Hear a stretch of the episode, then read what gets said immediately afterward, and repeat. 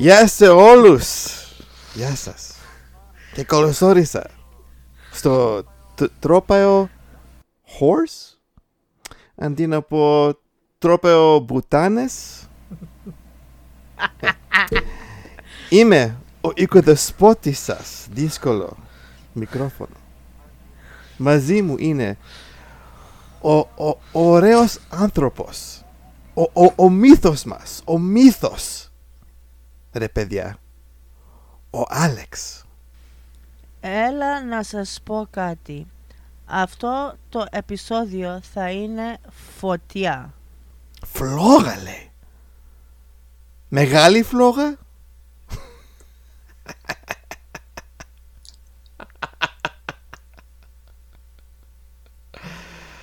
Ωραία. Ωραία παλικάρι μου. Και να σας πω. Φέρνει το φοβερό. Κάθε εβδομάδα. Είναι. Yield's not here, man.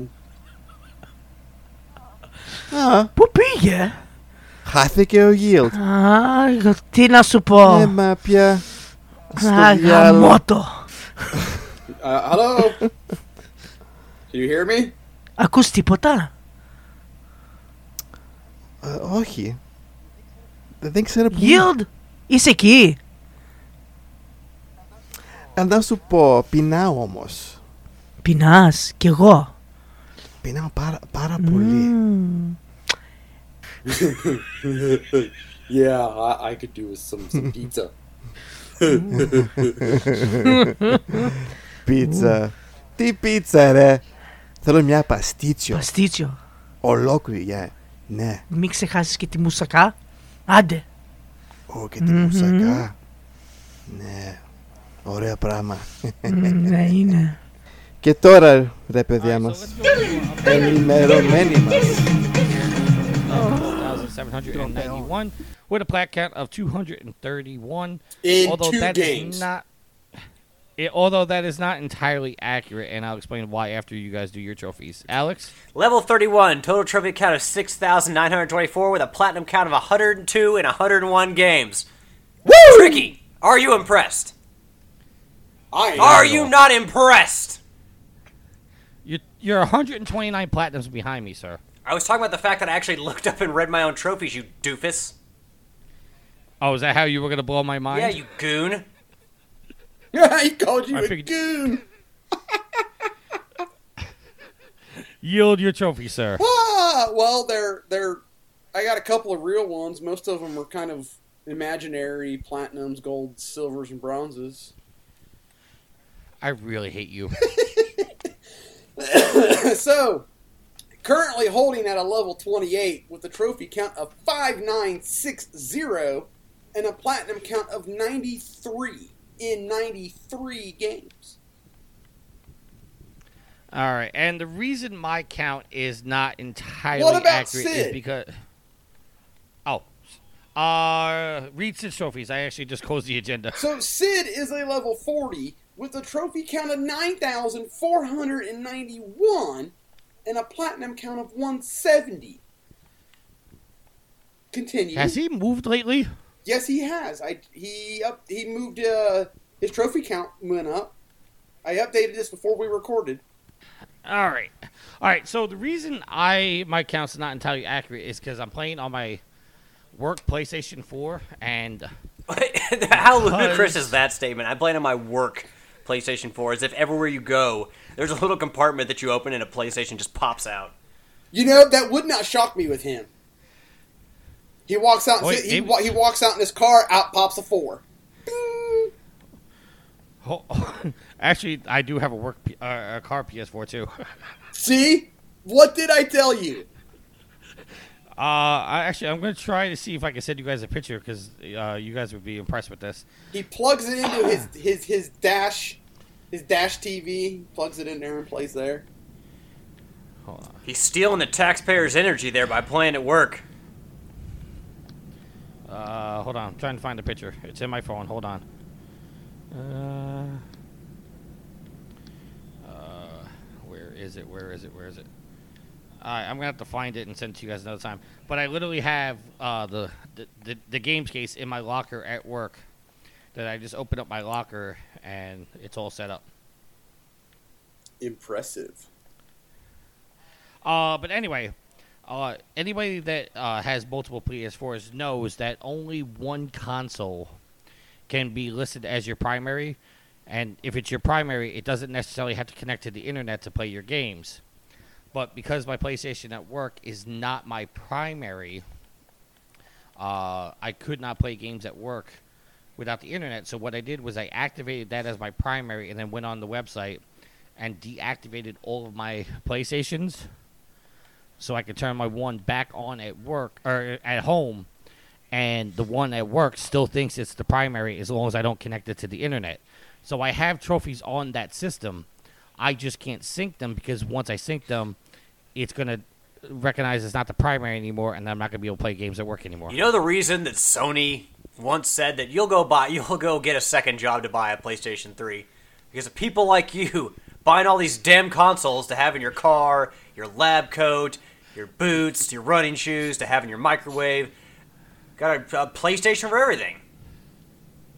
I, right now, I have a PlayStation in my studio, in my living room, in my car, at work, and in Sweet Mama D's room. You have you have three PlayStation 4s in your house.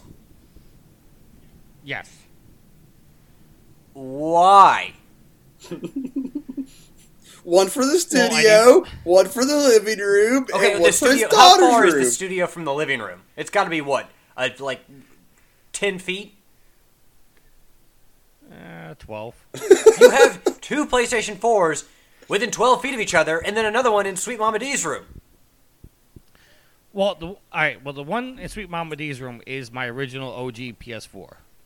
That's not a Pro.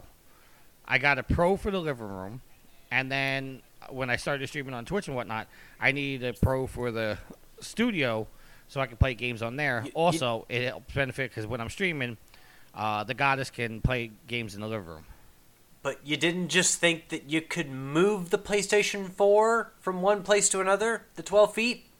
Oh no, What? That's too much of a ha- that's too much of a hassle with all the wires and everything integrated into my desk and whatnot. That that It sounds like you're, Alex- you're begging that's for a house talk. fire. Hold on, I'm, I'm gonna send you guys a picture of my studio. That I'm going to throw up when I see this picture. gonna- Probably. That's my studio.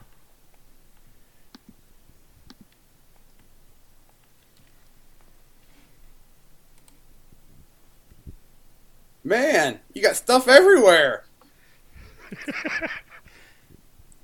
And you can see the the God of War PS4 on the left side, right by my boom mic. It would just it would be too much of a hassle to keep moving that in and out. God, I could never live with you, Tricky. Look at all that shit. All those wires. Yeah, it's I gotta I gotta rewire the whole thing. No, you need to spring clean that shit. You need to clean this shit up. What was it like our housekeeping? All right, Yeah. you heard him, Yield. Let's start housekeeping. Hey, there's your fancy computer system. Yeah. All right. So uh, now that I did that, I have to go back and find the agenda in my uh, phone. Give me one second. Uh, all right. So let's get into what we're playing. Yield. What have you been playing, sir? So, uh, I've been playing, as always, some World of Warship Legends. Uh, I played some Dragon Ball Z Kakarot. I fired up some Wreckfest today. Got into a lobby where I was winning, which is awesome because that's my only online trophy that I need is win 20 online races. Yield, I saw that that you was- rated that game suck as 5 out of 5 today. Do what? Do what now? That you rated uh, Wreckfest as 5 out of 5. You gave it, gave it a perfect score on the PlayStation Network. Yes, I, I, I- I love it. And and then I went back uh, Saturday and I fired up some King's Quest. It, it had been so long since I have had I had played it. All the episodes are out, have been out, and so I restarted playing Chapter One of King's Quest. You know how Tricky feels about Japanese graphic novels? That's how Yield feels about car combat games and racing games. Oh yeah. Gives him that warm, fuzzy feeling. Well, no, the way I feel about Japanese visual novels is they're uh, quick platinums under an hour. He doesn't feel that way about Wreckfest. Uh, something's quick about it. Your destruction. All right, you playing anything else, Yield? I want to say yes, but I don't think I Can't have. remember. I keep losing connection. All right, Alex. I've been playing more Crash Team Racing because I don't know if anybody has heard, but the final Grand Prix for Crash Team Racing will be coming out next month, or I guess this month in about uh, a week or so. So they're finally killing that off, but you know they you know they talked about how they're still going to be doing additional content drops in the in the pit stop. So there's going to be new characters, new um, skins, legendary re- uh, skin recolors.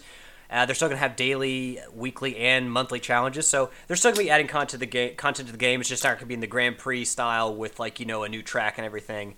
But uh, uh, it's sad to hear. But at the same time, they've supported the game for eight months, and at this point, I'm kind of like, all right, I really kind of want to stop playing so much Crash Team Racing so I can do other things, especially with you know Last of Us Two on the horizon. So.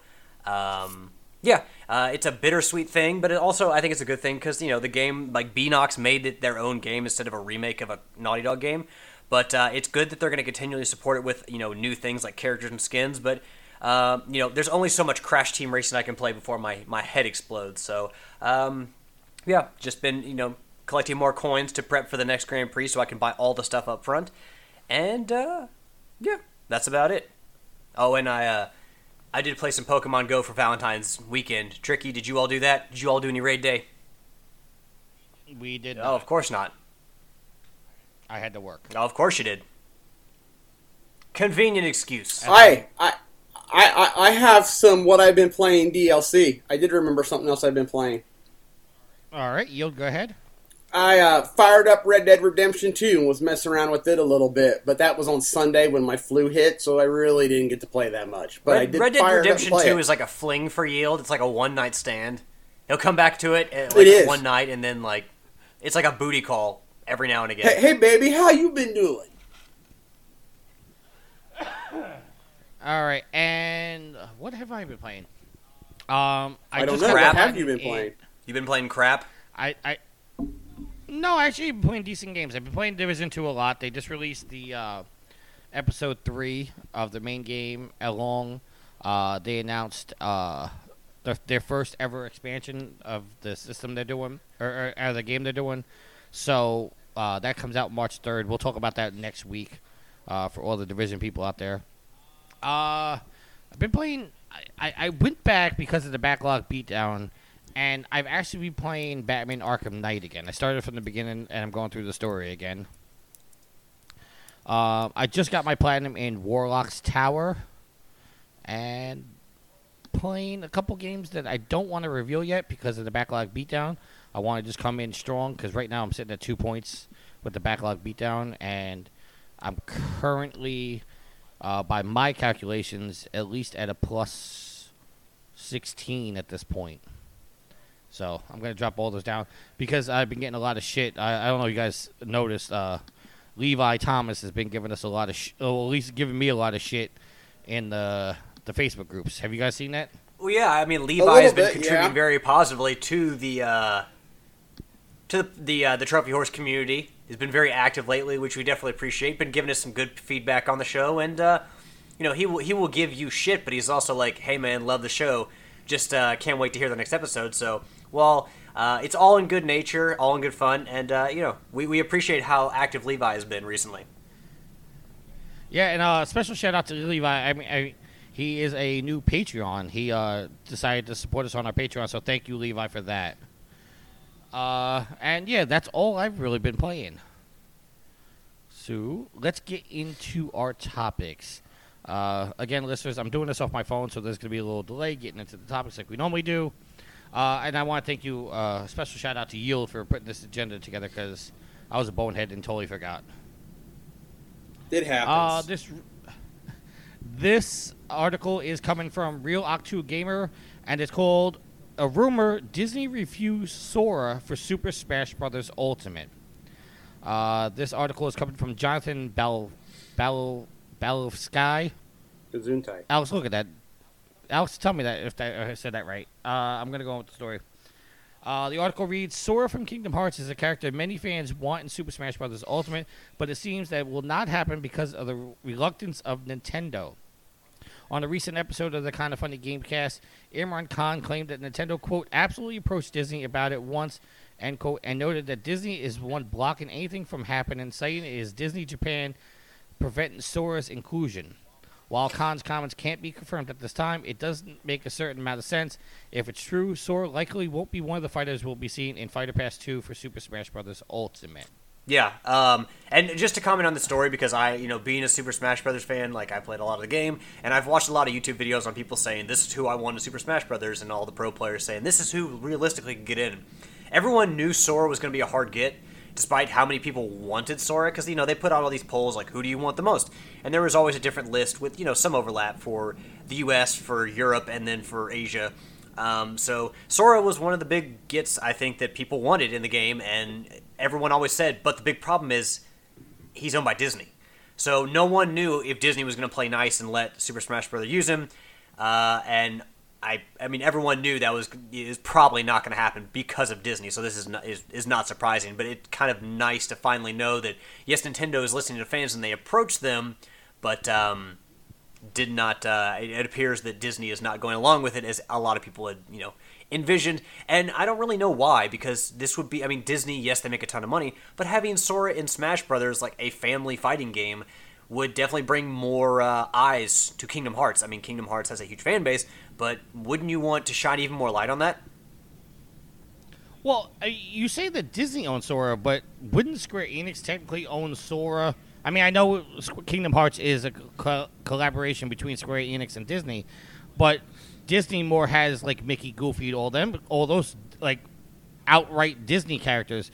Sora was a character that was created by Square Enix, so wouldn't Square Enix technically own them? Uh, from everything that I've heard from you know anybody from the games industry, that Disney was the one that ultimate ha- ultimately could say whether or not Sora was in Super Smash Brothers.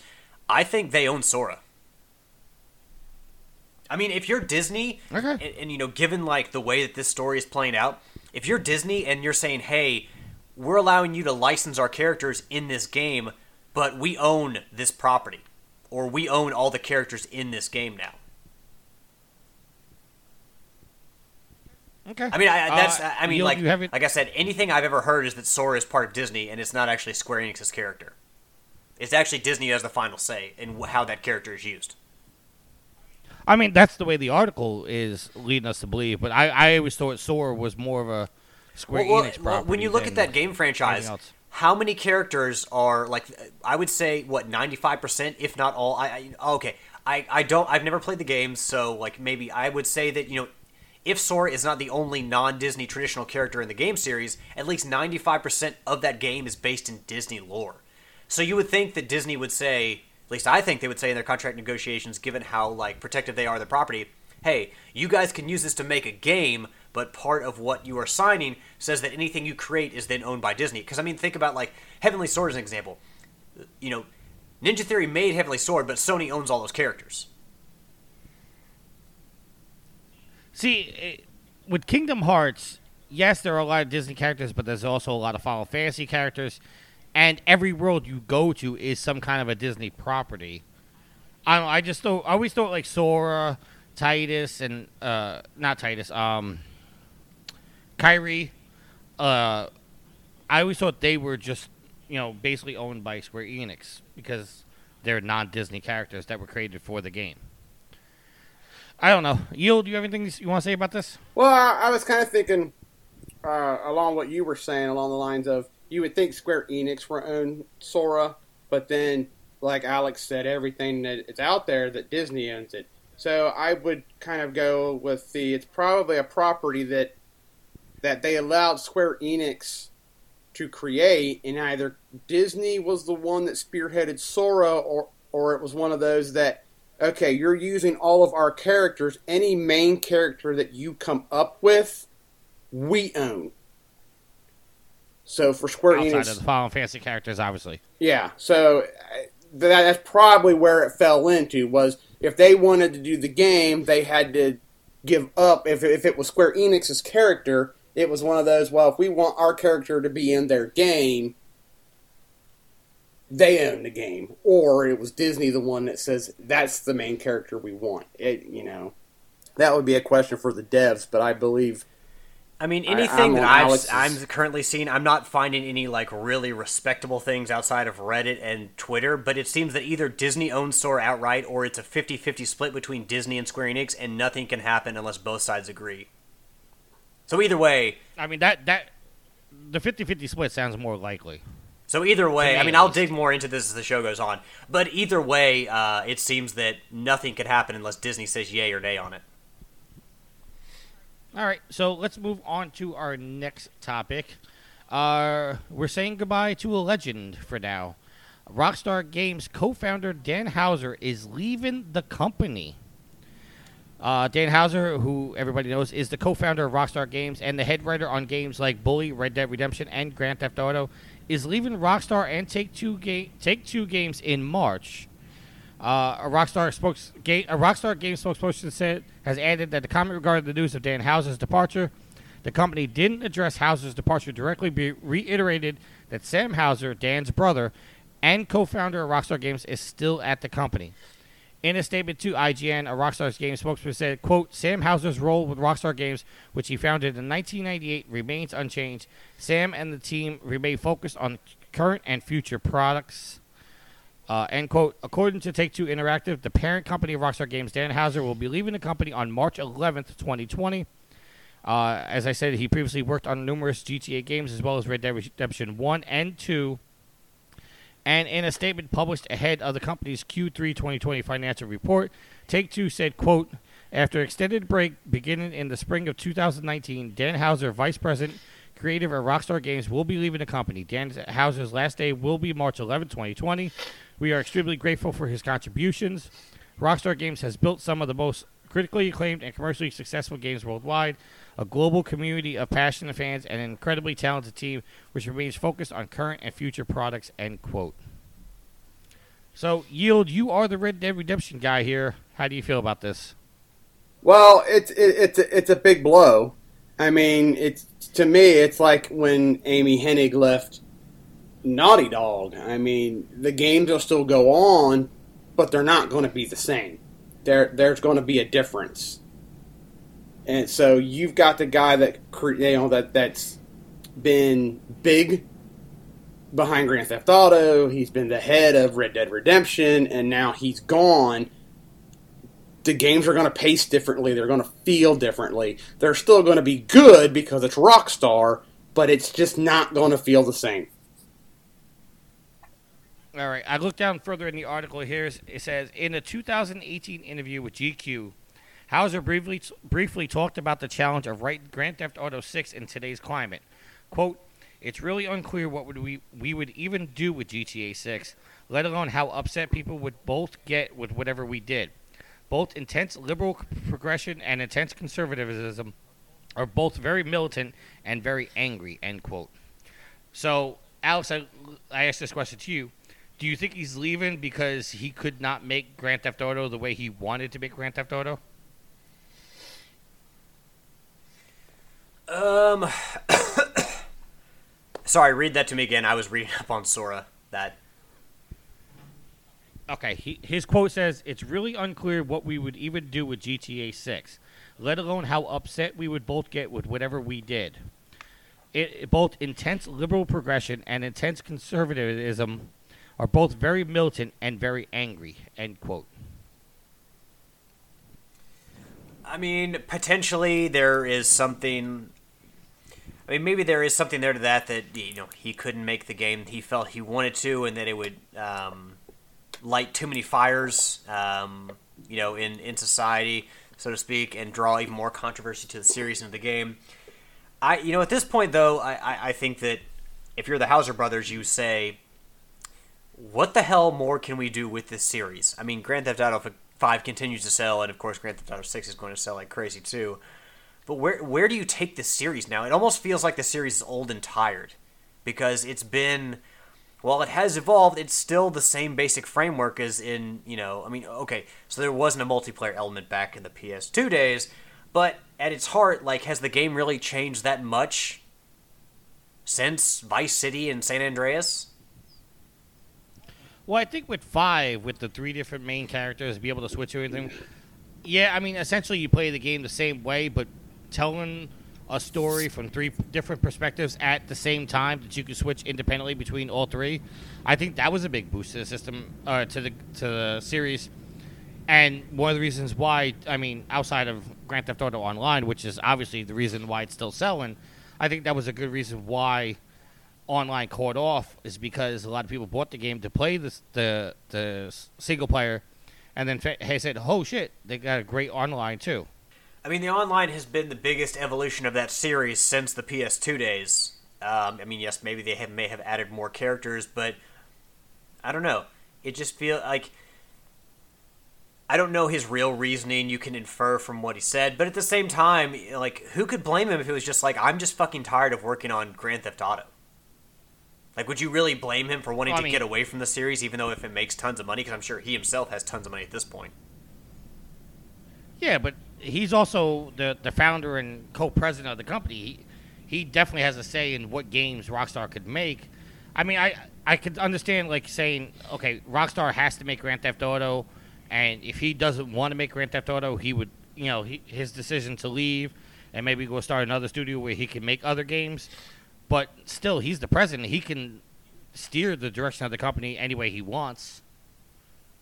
And they have enough money where they can develop two games at the same time. Yeah, but you also have to think about how a game's going to be received with by the media and you know by the populace in general. And you know, it's it's something you brought up before, but like maybe he feels like the game itself is pushed so far that if they go any further, they're they're going to tip the ship over, and people are going to you know come out and like you. I mean, you'll see all like all these politicians and you know parents and stuff speak out against Grand Theft Auto because it's it's too extreme or it doesn't fit with you know as what he would seem to be saying is with conservative values of America. 'Cause let's be honest, Grand Theft Auto has had a fair amount of heat on it in its in its time. Right, but you were talking about you know the, the way the the audience would receive uh, the next game. I mean, even if he opens up his new studio and releases another game, he's still facing the same thing. Why not just do it under the name of Rockstar, where he's already got his foothold and he's the co-president and founder? Well, all, maybe mean, he feels like way, if he's he gonna- didn't, if they didn't push Grand Theft Auto forward in that way, what's the point of making a new Grand Theft Auto game? Because then at this point, maybe he's like, well, if we're not taking on these new things and pushing the envelope even further, we're just making a, yet another Grand Theft Auto game, and that's not what I want. I, I get that. Yield, do you have anything you want to add to this? No, I was trying to think, and I there- there's there's nothing that I want to add. I mean, we we won't know the reason why until months or a, you know a years down the road. Maybe If maybe ever. he's just maybe he's just done. Well, if he I opens mean- up a new studio, then we can kind of speculate that he just didn't want to make Grand Theft Auto. Again. or maybe he should Yes. just, you know, enjoy retirement with all the money he has. True. I mean, and we do know that Grand Theft Auto Six is in development. So, I mean, at this point, he's leaving mid development of GTA Six. So, maybe he just didn't like the way it was heading. I don't know. Maybe. Well, oh, okay. Well, I just kind of want to like. I was trying to read up more on on Sora and you know the rights there. Uh, well, I didn't get like a clear, definitive answer. All the language that I read in like the articles and stuff makes me believe that Sora, like whatever the the decision is to use Sora and however it is to use Sora, like say like Goofy or Mickey or Donald, it all comes back to Disney. And all the like language I've heard by you know Sp- Super Smash Brothers pro, pro players and like anybody who would be close to the game and have in depth knowledge of the game and the characters, you know, uh, I watch a lot of watch a lot of, or I watch a lot of Zero, um, former like pro player. Now he does a lot of streaming on Twitch and stuff, but he uh, does like releases stuff on YouTube too. I watch I watch a lot of his videos, uh, but any like of the uh, verbiage I've seen used has basically been like it's Nintendo or it's Disney's decision. It's no one has ever said it's Square Enix's choice. So. Uh, unless anyone can prove me otherwise, I would say that Disney owns Sora completely and any original characters within Kingdom Hearts. I mean, I, it's understandable, but I just I, I find that a little weird. I mean, well, let's be honest. Like, Alright. how many other game companies is Disney letting uh, use their characters? I mean, Disney used to have their own game Uh. development studio, which they then shut down uh, in recent years. But I mean, how many other Disney like game companies do you see using Disney characters? Uh, well, all right. When you say Disney, I'm assuming So you you've like, got- the animated. You've got You got EA. the Marvel and the Star Wars. So you've got EA. Yeah, but a lot of those Square. deals were made. weren't they made before Disney bought LucasArts? N- While the, the Uh. current round of Star Wars games was made after Disney bought uh, LucasArts. Which could, oh, you could arguably say they were in development for already. Probably. But you, you take a game like, uh, you know, Insomniac has Marvel, uh, Spider Man. I mean, Disney. Oh, I forgot about that. Marvel Games division. I'm sorry, Yield, you broke up there. No, no, I said I forgot about that. I forgot Insomniac had more had Spider Man. Well, and also, I mean, you think back to like the Battlefront games on PS2; uh, those were EA developed, and that's long before LucasArts went to Disney. So EA has been Well, making EA like those games for a long Star Wars game for a long, long time. Yeah, and Disney also got involved with the whole loot box situation with Battlefront 2, uh, and basically, you know, forced EA to take out the loot boxes out of that game. So I mean, Disney is involved, and Disney has many properties that are being made into games. I I I know uh, that Disney actually has their own Marvel Games department where they have a head of that that oversees every Marvel property being made into games. So.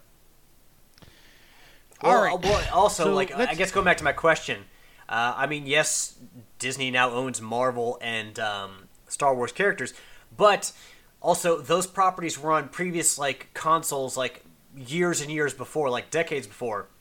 Not so much. I mean, yeah, you used to see like Mickey on like uh, old Sega Genesis and Super Nintendo consoles, but when you talk about the classic Disney characters, like you, you would see them on Super Nintendo Genesis, but like think recently. Have you seen like an Aladdin game recently, or a Lion King, or a Mickey Mouse, or a Donald Duck game on PlayStation or Xbox? I mean, yes and no. I mean, technically, we did get the Lion King and Aladdin in a package. I mean, granted, those were both remasters from SNES games, but we have seen them ported over to the PlayStation 4 and Xbox One. Yes, but those games were already made for consoles previously, so they're just sitting around and, and Well- just waiting to be made money on.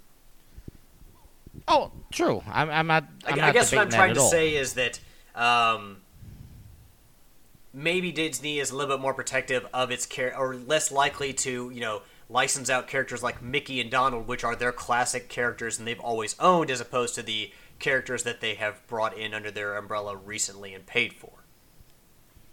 Yeah. It's also worth noting that Disney now owns Fox too, so now we can uh, start getting X Men games apparently. That so I would be on- okay with. Uh, we could also start getting X Men in our uh, MCU as well. So It All right, depends. so let's on. As long as you bring back uh, Hugh for Wolverine, there's nobody else. But anyway, continue. Uh, well, he's already said he's not doing the role anymore. I know, but you, you you know what I'm saying. I know what you're saying. All right, uh, let's find out what Sony is saying. Because there is a rumor going around that Sony is struggling with the PlayStation 5 price due to costly parts. This article is coming from Bloomberg? Yes, Bloomberg, who is a shitty ass mayor. Um, sorry. Uh, the article is written by uh, somebody, his name I can't pronounce. Tak- Takahishi Moshikuku. Uh, the article reads Scarce components have pushed the manufacturing cost for Sony Corp's next PlayStation 5 to around $450 per unit, forcing a difficult price setting, price setting decision in its battle with Microsoft, according to people of, with knowledge of the matter. The Japanese con- conglomerate is preparing to gradually replace the six year old PlayStation 4 console, releasing its PlayStation 5 the same holiday season as its arch arch rival debuts the upcoming Xbox Series X. Sony typically uh, finalizes the console price in February of the release of the year, followed by a mass production in the spring, with the PlayStation 5, the company is taking a wait and see approach, and the, said the people are asking not to be named because the, the details are private. Uh, basically, what they're saying is that the PlayStation 5 is going to cost them to make 400 uh, cost them $450 to make, which would make the PlayStation 5's price retail to be at least 470 to make some kind of profit, more likely $500. And there's also a rumor that there is another part of the PlayStation 5 that has been taken out of the system to cut cost. So I know neither one of you guys, gentlemen, are looking to get a PlayStation 5 at launch, but does the 500 price point sound feasible and okay with you, gentlemen?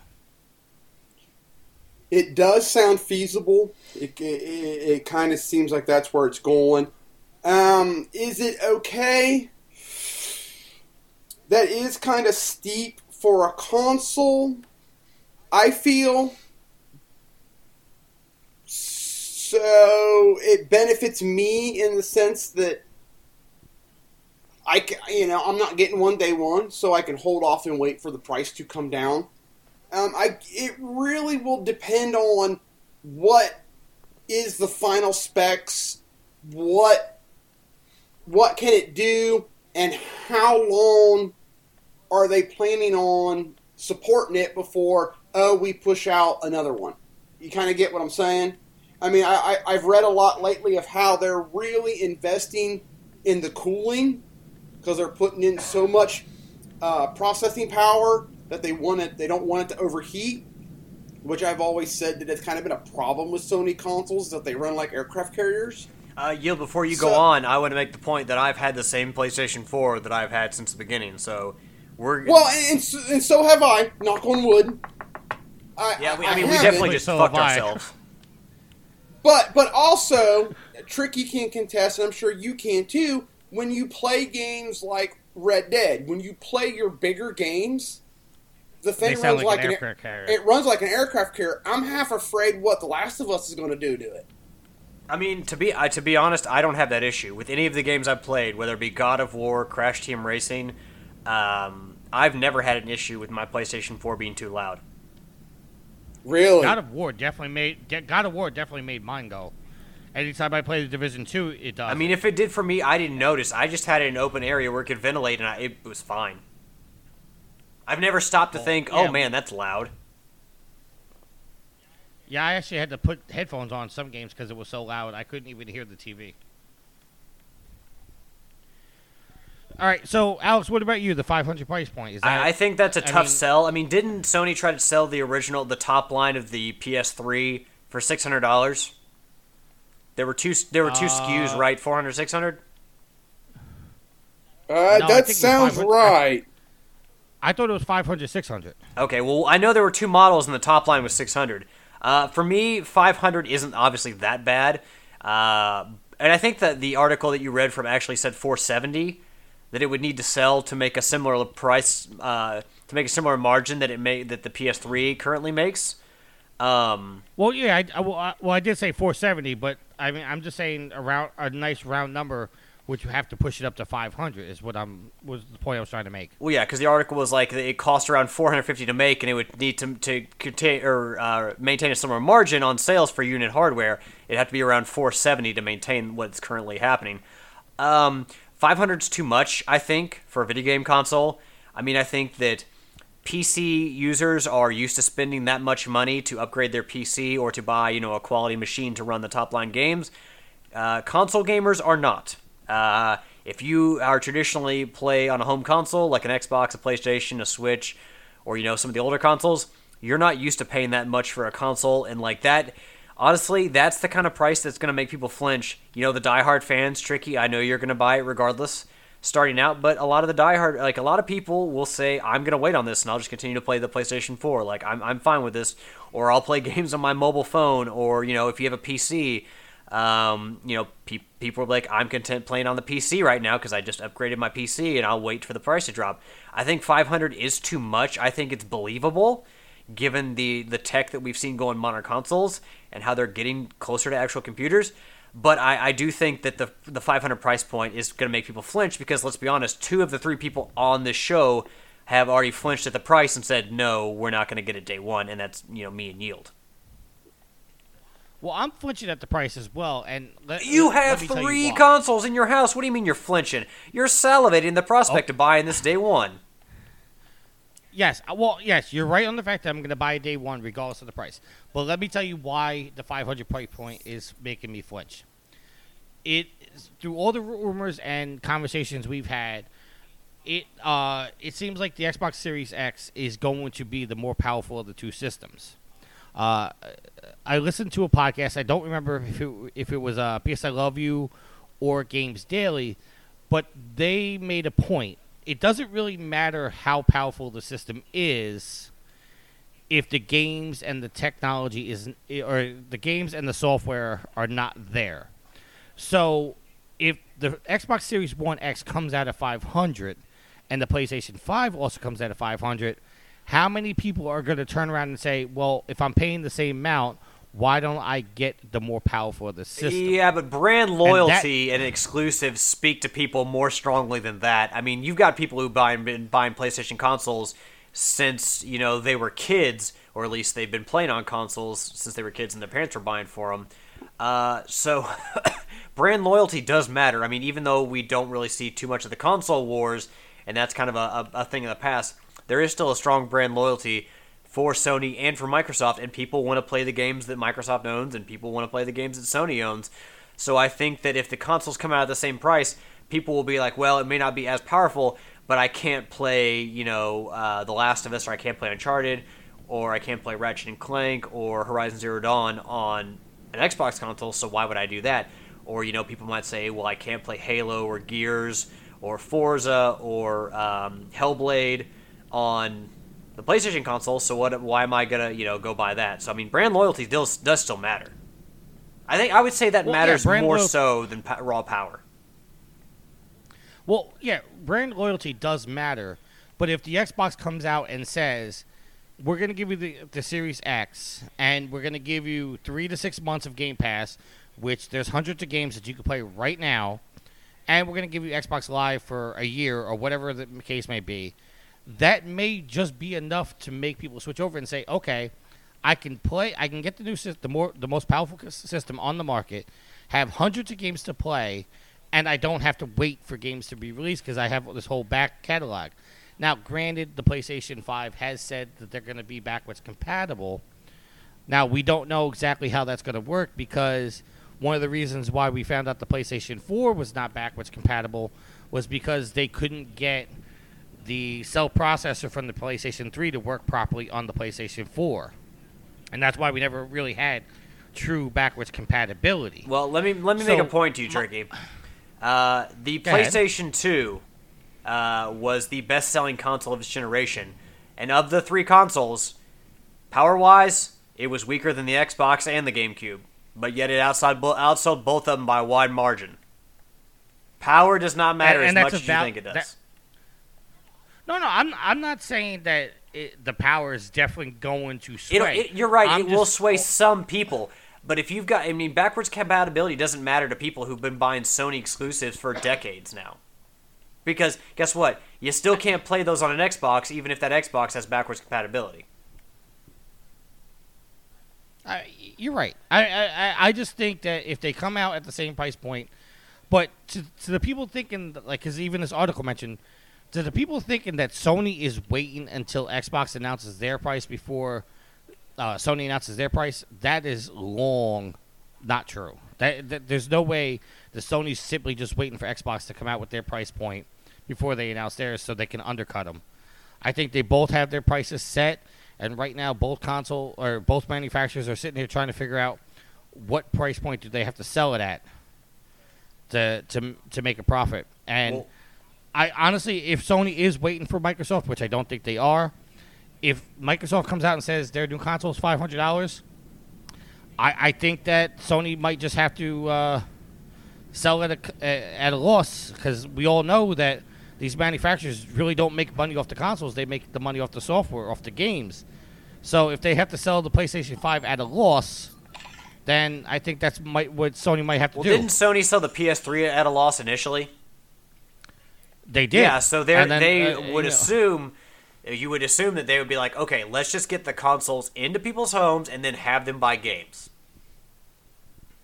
Well, that's And, that's and then I mean, later on down the to do. generation, we can cut the price, we can figure out the technology, make it more efficient, and release you know more value priced console versions. Right? Maybe that's not the right you know terminology to use, but less expensive versions of the console that run more efficiently that save us money and cost, so we can pass that on to the consumer. Yield. What do you think about all this? I, I know it's a lot of information to. Uh, It to was. Um, I just don't see the article makes sense at the 470 price point. I just don't see him coming out with an oddball at 470. It, it's always been right below the hundreds. So I think 499 is quite feasible for the next console. I do feel that it's high. Um, I do believe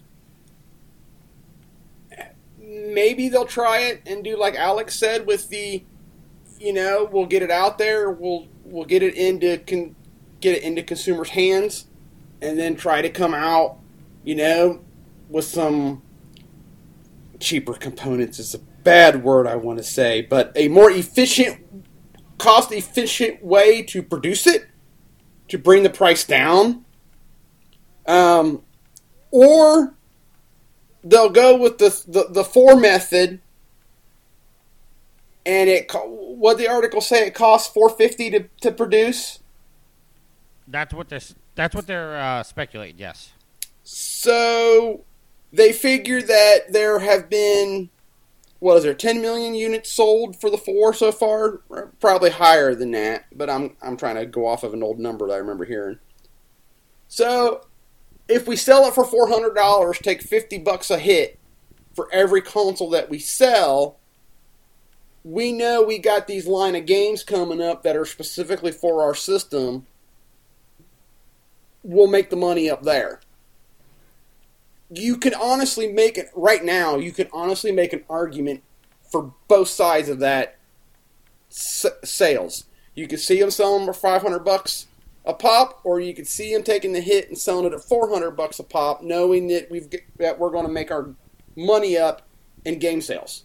All right, so let's get into uh, the Dice Awards. This is our last topic before we go into our topic of the week.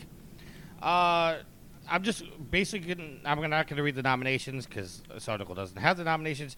I'm just going to read the award and who won. If you want to say something about it, uh, just stop me and then we'll have a little discussion and then we'll move on.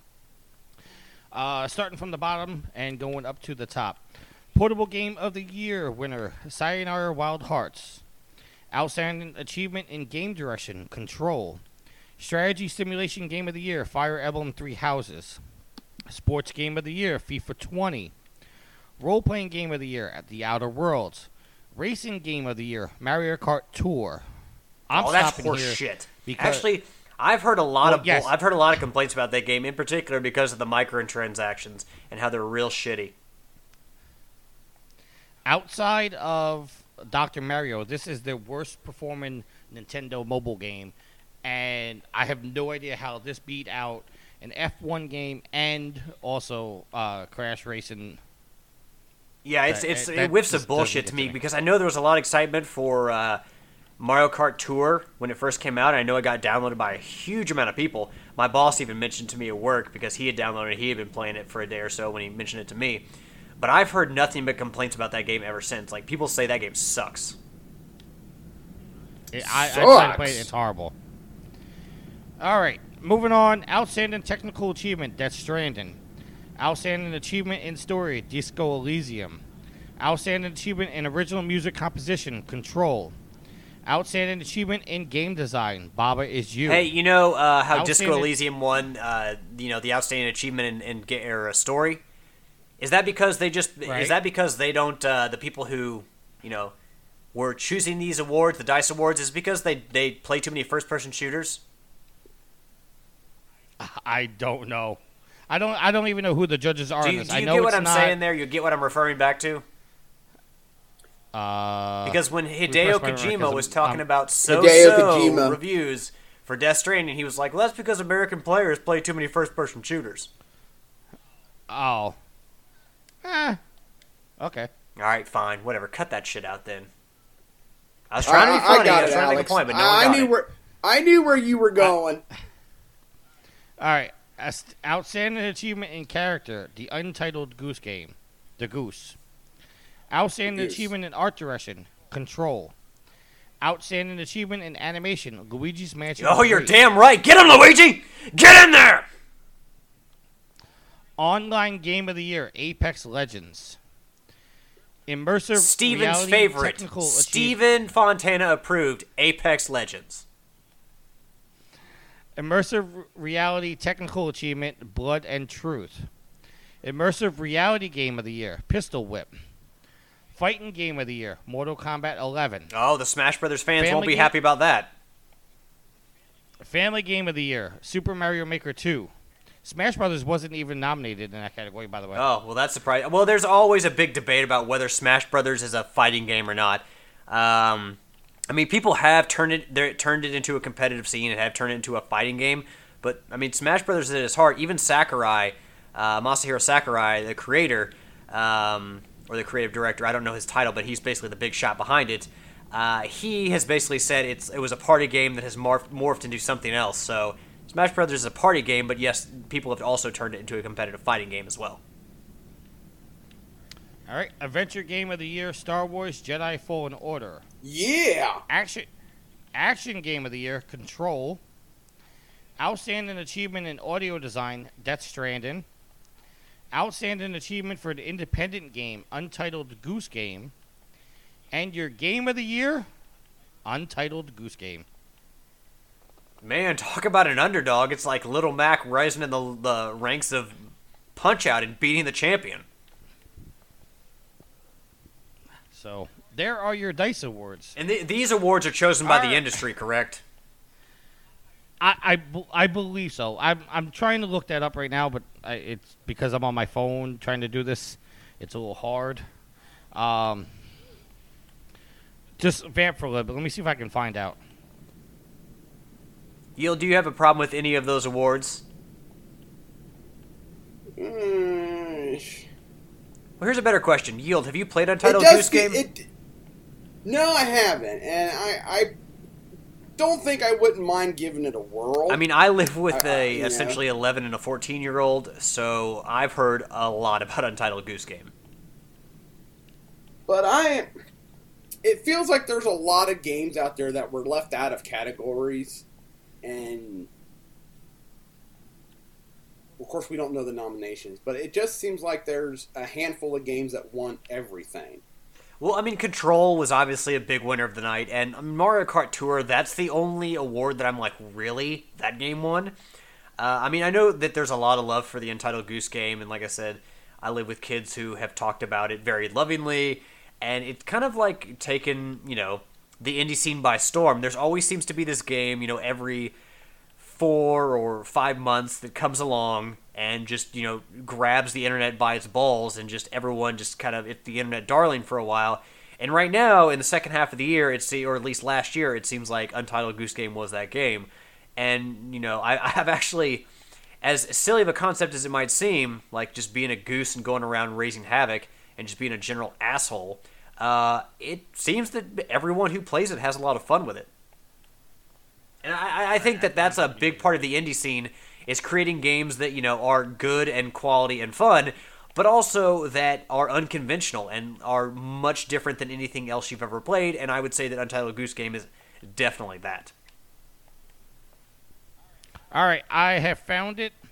Uh, according to the Dice website, it says uh, the the industry experts comprise of an incredible body of accomplishments in all facets of gamecraft, art, design, engineering, animation, performance, and production. That these game makers determine Dice Award finalists distinguishes the Dice Awards from all others. Uh, and there are there's a list of panelists. I'm just gonna I'm not gonna go through the whole list, um, uh, but some of these names you're to recognize: uh, Nick Aherns, uh, Troy Baker, Ed Boon, I'm looking through this real quick. Um, Alexa Ray Corriea. Uh, do, do, do. Neil Druckmann. What you're telling me is this So- panel is full of pe- of ballers, like big shots. Well, I, I'm I'm skipping a shitload of names here. Yeah, but three of Um, the names they're- you have mentioned are involved with Naughty Dog, or two of the names you've mentioned are involved with Naughty Dog, and the other one was the creator of, of Mortal Kombat, aka video game legend slash you know creative god Ed Boon. Uh, I mean, I, I'm just companies here. I'm seeing Skydance, uh, Skydance Interactive, Arkane Studios, Insomniac, Bandai Namco, Crystal Dynamics, uh, Epic Games, Disney, Fox, uh, Microsoft, uh, BioWare. I mean, they come from all over the industry. So obviously they have voice actors, you know, game directors, producers, all. The, I mean, so this is definitely an industry uh, uh, an awards. It doesn't look like the the audience is involved at all. Well, yeah, but if you're put on a panel with people like Ed Boon and um, oh, who was the guy from Naughty Troy Dog you mentioned? I know you mentioned Troy Baker as well, but who's the, the guy from Naughty Dog? Ne- Neil Druckmann. Neil Druckmann? Yeah, if you're put on a panel with Neil Druckmann and Ed Boon, uh, you cl- even if I don't recognize your name, if you're not a household name, you clearly have some fucking chops. Yes. Uh, so yeah, so obviously this is uh, all people in the industry. So these the, it, they call it the peer uh, jury. So there you go. All right, and let's get into our topic of the week. Yield, you kind of put this in here, uh, an article here for Jeff Keighley is skipping E E3 2020. Uh, looking through this right now to see uh, exactly. I I know he put out a press things, um, but just a tweet from uh, at Fendozer asked Jeff Keighley what fueled your decision to not participate, and Jeff Keighley says a ton of factors. I just don't really feel comfortable partici- participating given what I know about the show as of today. So you put in here that uh, is E3 uh, dying or is it evolving? So, Yield, I'm going to give you the floor first. What do you think about E3? Because now that we know that Jeff Keighley is not going, Sony's again not going, and Nintendo hasn't been there for years. Well, you know, I think it's a combination of both. So the E3 as we know it is dying. You know, the the whole industry of, you know, where we're showcasing everything new and this is where we're headed and all that. It's still somewhat like that, but I think with the demand to get into E3 and the the way that PAX has taken off with their access, you know, with the the way the fans have been able to get to it, E3 adopted that, and I and although it was exciting for fans to be able to get in there, I think that that helped to kill it off because it's so packed that nobody can can get in there, and you know the media can't get in there and do what they need to do, and then when Nintendo broke off to decide that they were just gonna will release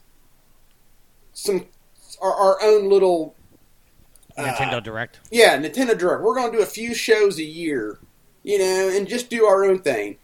Sony's kind of adopted that with the uh, state of play. You know, X Microsoft is the only one who's like, well, we're going to go there. We're, we're they're just going to have the show to themselves. I mean, you'll have your, you know, EA and Ubisoft and uh, Well, technically, though, both of those are done off-site. They're not actually. I mean, I'm not gonna say they don't have boots inside of E3, but the Microsoft, Yeah. Sony, all those press conferences are technically done off-site before E3 technically starts. Yeah, they were all, but but it was still E3 weekend, and they were all done around E3.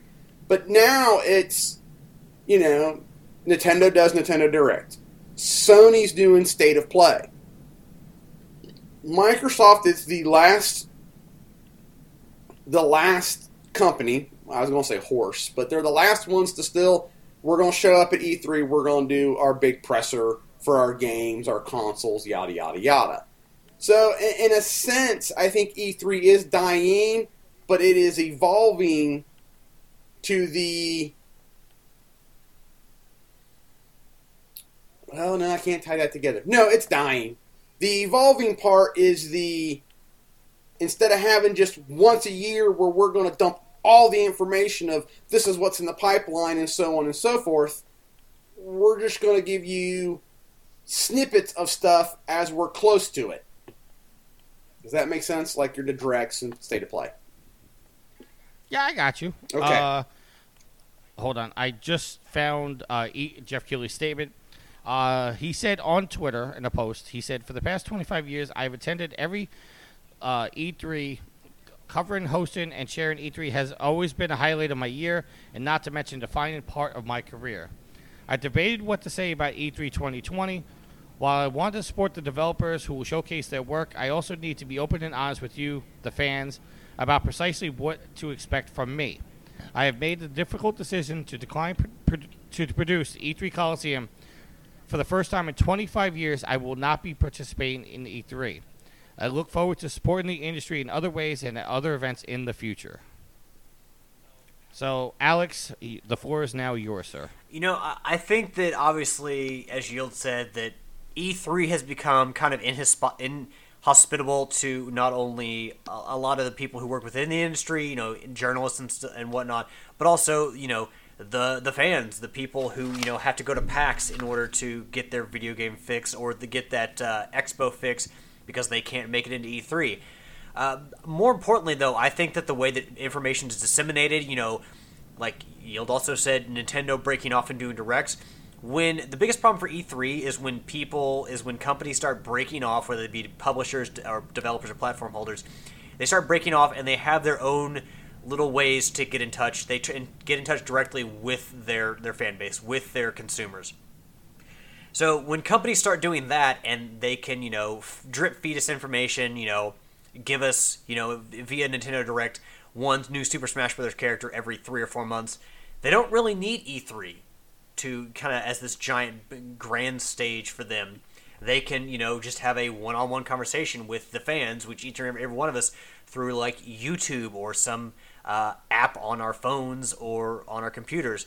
I think that was the biggest problem is when some of the biggest stars that would go to E3 and the biggest companies holding up E3 started to communicate with us in different ways. And that's where a shift started happening to where I've become a lot less interested in E3 to the point where I don't really care anymore about E3. I remember back in high school, I would always watch every single day of E3. I remember, you know, watching G4 and seeing Adam Sessler and Morgan Webb cover E3 and all the interviews and stuff and reading all the wrap ups and like GameStop, uh, GameSpot and IGN and all the blogs and everything and reading up on all the things that was announced. Now I don't care.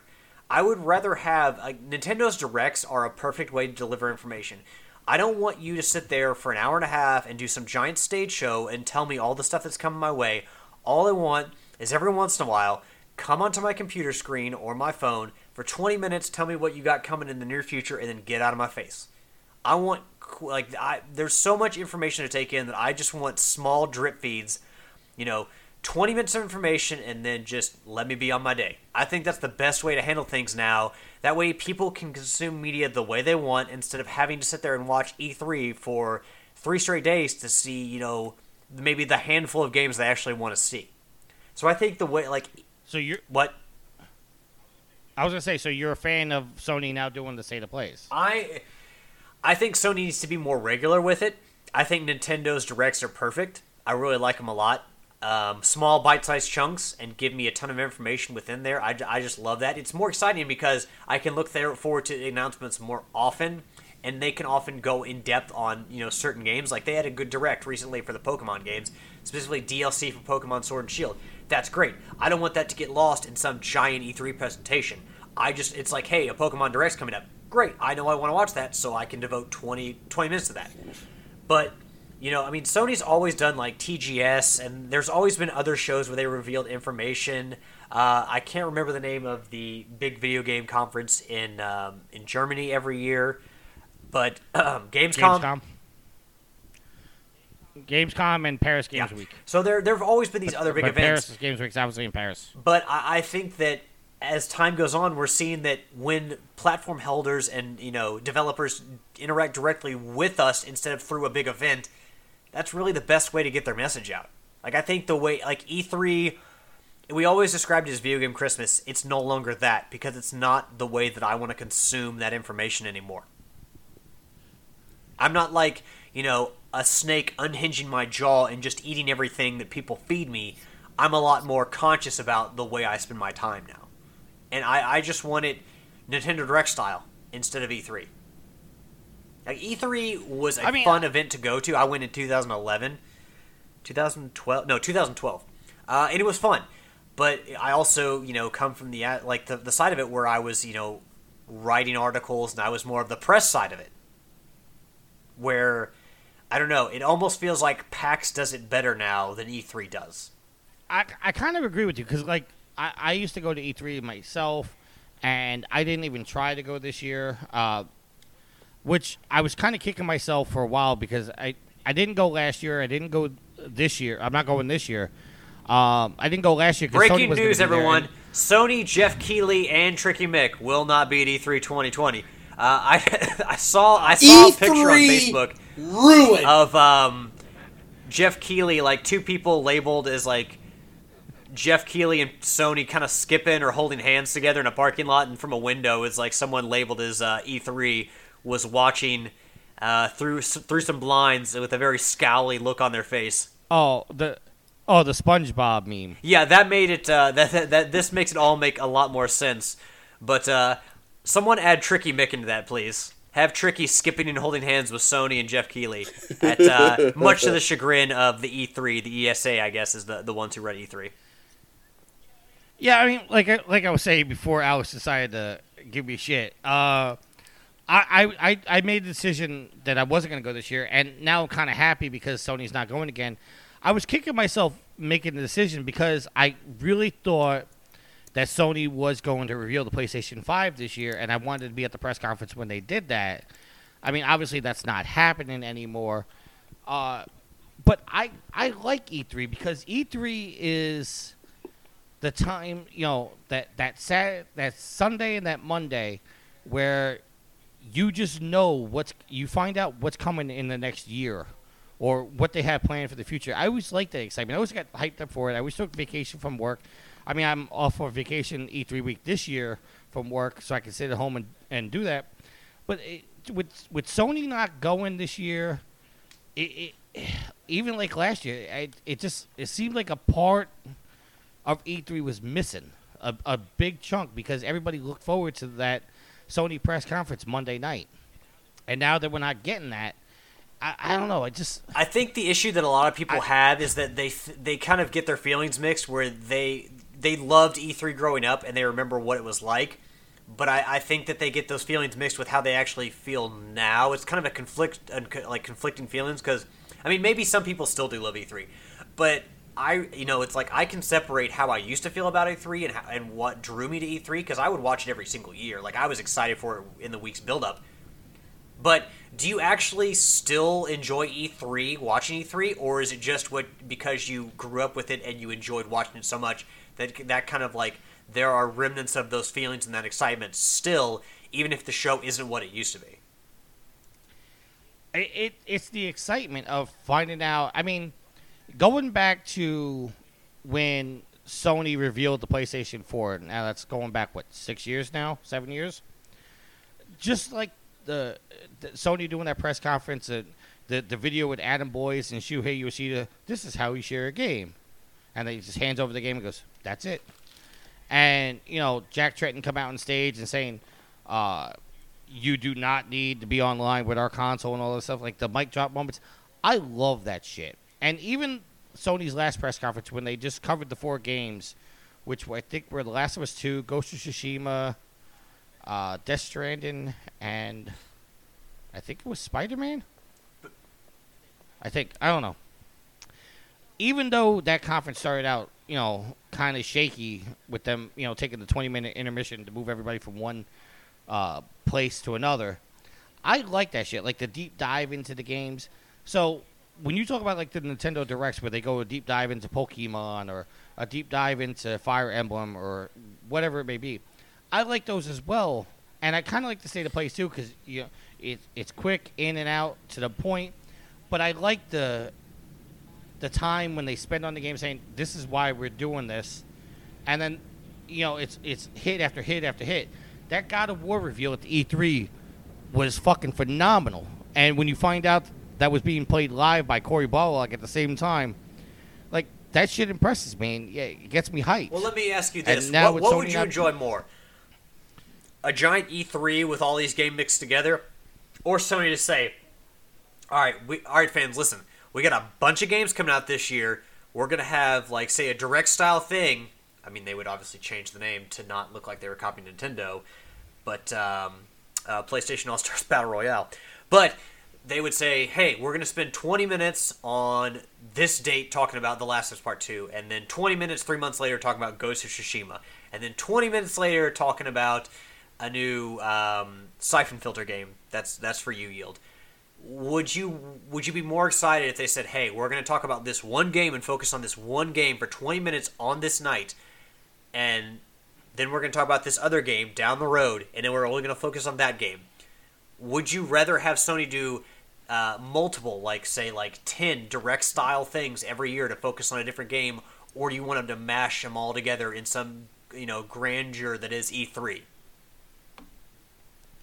Actually, I, I honestly I'd like a combination of both. I'd like the big stage presence at E3 saying, "Hey, this is the next 10 games we got coming over the next year. Build up the hype."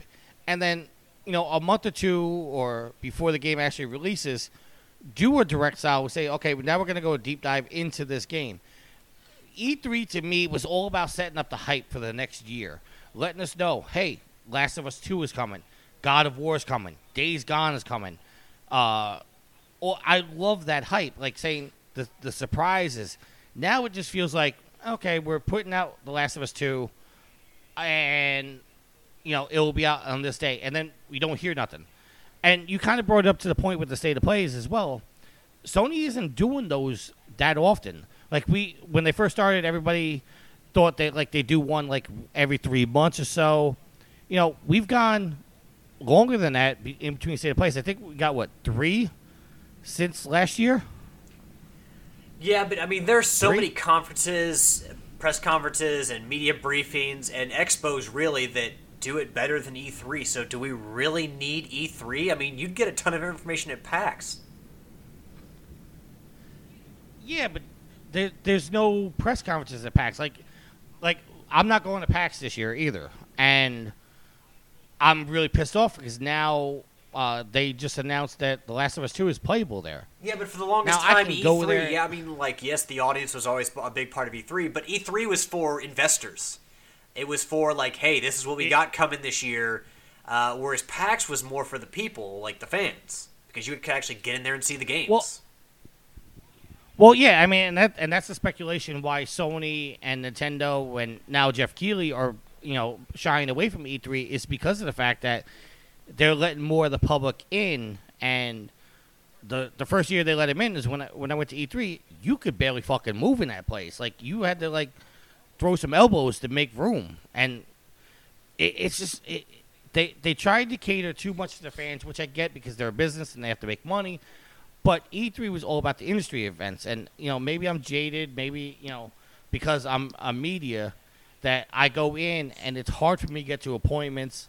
I mean, Yield, you went to PAX a couple years ago.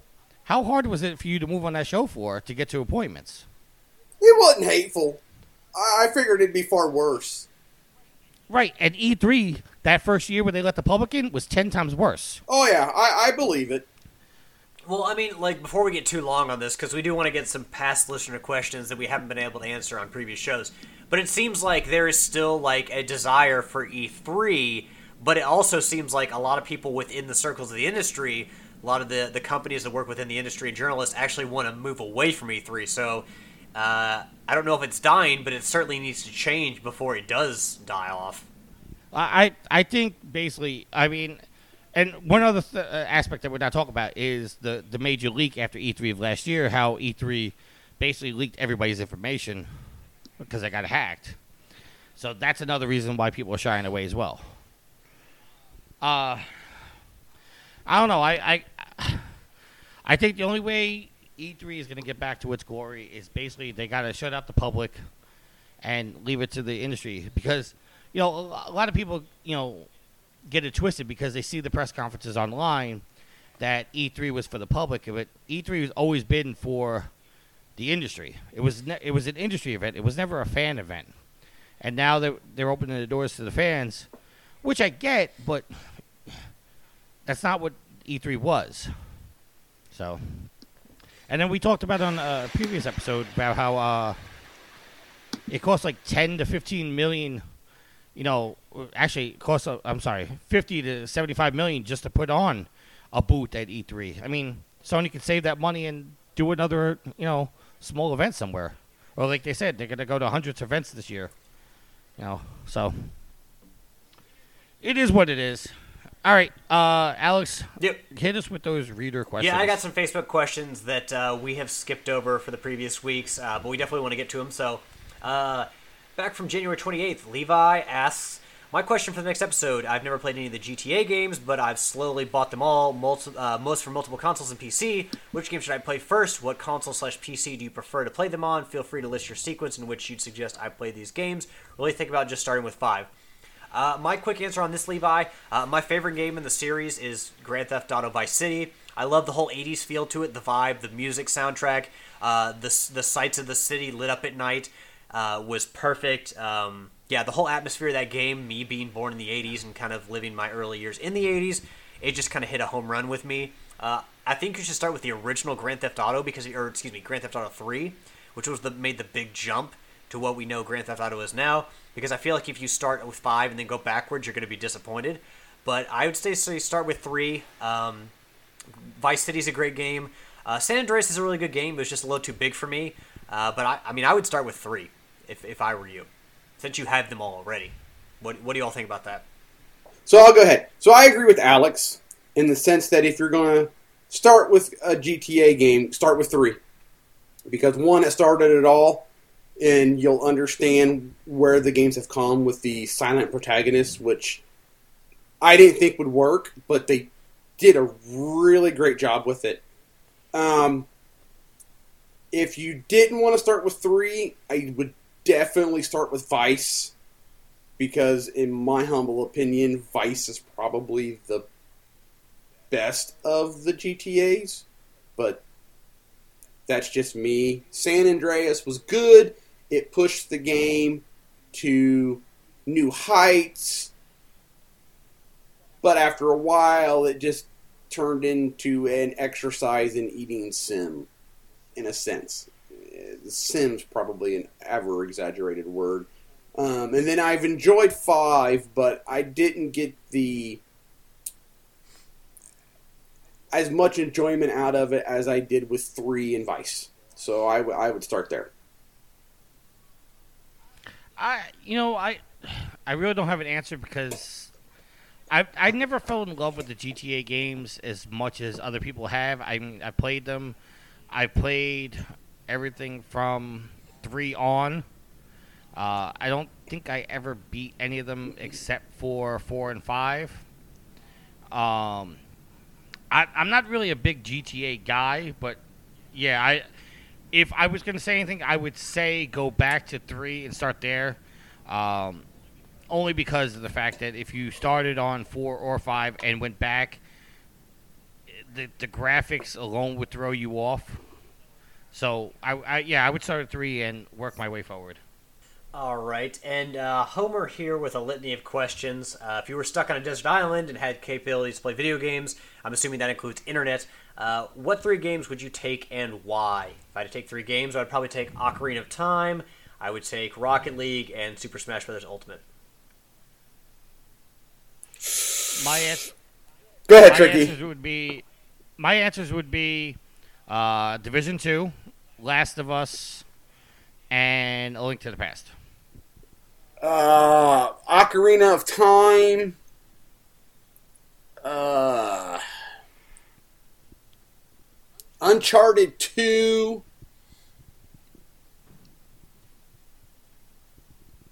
And oh, what would my last one be? Let's go Super Mario Brothers 3. All right. Homer also wants to know the best video game franchise, best three best video game franchises. Go. I will say Legend of Zelda, Super Smash Brothers, and uh, I guess I'll go with Uncharted. I would say Zelda. Uh, franchises.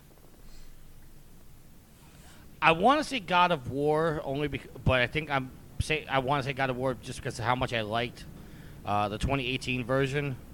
Um, but yeah, I would I, God of War, Zelda, and hmm, uh, Assassin's Creed. Legend of Zelda, Uncharted, and Super Mario Brothers because Mario still sells. See, I was gonna say Mario, but I don't know. Those those games kind of seem repetitive. The, the, the, the games now aren't as good. The reason I went with this is look at how they've branched Mario off, and even with Luigi, we'll, we'll throw Luigi's, uh, you know, the the Luigi's Mansion games in there. The two of them, they still sell games. You know, the Mario sports games do good. The you know S- Smash Brothers have them in it, and they do good. So I'm just saying them as a So when whole. you say Mario games, you're including everything. I'm Mario. in, I, I, yeah, I'm in, I'm encompassing everything Mario and Luigi. Okay. Uh, Next question, The Alex? final question from Homer: The best three consoles you've ever owned and why? I would have to say the Super Nintendo, the PS2, and the PS4, because I just I those games, those consoles have the the the breadth of video game library and quality that I really enjoy. And you know, even if a game originally released on the PS3, like Shadow of the Colossus, I can still play it on the four. Uh, I'm gonna say Super Nintendo, the original Nintendo, and the PlayStation 4. The PlayStation 3, because of the of the games that were on it for me. Uh, Only because the of Siphon Filter. uh, the NES, and probably the PlayStation 2. It's a shame nobody said the Vita. May it rest in peace. I thought you would say the Vita Tricky. I, I, I only didn't say the Vita because they didn't support it as well as they should have. But the Vita is a very, very, very good system. It just wasn't supported the way it should have been. All right, next. This comes from Resident Daryl. If you could read only one trophy count for the rest of your life of trophy horrors, why would it be Resident Daryl's? Because Daryl, it rhymes with level 45, trophy count of 10,191, and a total of 187 plats. According to CJ, we uh, need to liberate, hashtag liberate RD trophies. Uh, and our last question, Uh, Hold on, hold on. You realize I am edited, and now that's going to be taken out of the show. That's fine. At least I tried. Uh, and lastly, we have a question from Levi, who we said was been very active, and yes, we do appreciate Levi and how active you've been in the chat. He says, "So I'm stoked about all the great games released in the PS4 in its final year, but the games announced for the PS5 this winter seem a bit lackluster. Is it just me, or does this sound backward?" And of course, a lot of people responded in the chat, including um, Matt and Kalai. But you know, I thought we'd still answer it here on the show. Um, Tricky, I'll let you you field this one first. I don't think it's been lackluster. I think it's just uh, we haven't gotten any real knowledge. I mean, the only confirmed PlayStation 5 game that we know of right now is Godfall. God, I think that's Godfall. it. That's the name. Okay. Um, but obviously, we know that other games are coming. They just haven't been announced yet. So, uh, to say it's lackluster, I, I can't disagree with you right now because uh, obviously, I think we should have had more information by this point. But uh, before I make a judgment on saying that it's lackluster or you know what is coming and you know how good or shitty it may be, I'm gonna wait for the official announcement. Okay, so I will go the other direction. With the information that we have, yes, it's absolutely lackluster. All right, here, let me read some of the What I just responses from the chat. Uh, Kalai says this is normal for a new console release. Both the Xbox and PS4 had lackluster day one releases. Uh, Matt says we're still a year out from those releases. We'll likely see a lot more in the next few months with a really big reveal in the summer. Normally, launch lineups are kind of slim, but I have a feeling it's going to be jam packed this time around. Uh, while I agree to some uh, degree with those sentiments, I also feel like Levi makes a good point in that I don't think this is the normal norm we see because a lot of times you think of like the PS2, like its big final hurrah was God of War 2, and I can't really think of anything else that came out in really its final year that you know shook the the um, earth to its ground. But the PS4, you know, we have The Last of Us 2, we have Ghost of Tsushima, Dreams just came out. So in its last year, uh, being the big daddy console for P- for being like a console for Sony, the the PlayStation 4 has had a lot more offerings than traditionally we've had in the past because usually the console releases die off in the last year.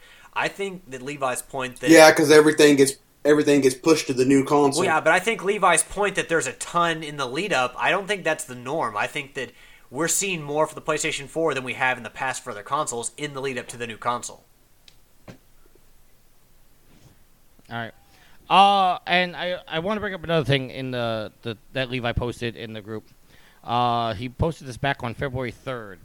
It said, "Tricky, I heard you mention Lego games in tonight's podcast. I'm highly interested as to hear what that. I, I'm highly interested as I hear they're actually pretty awesome little action adventure games.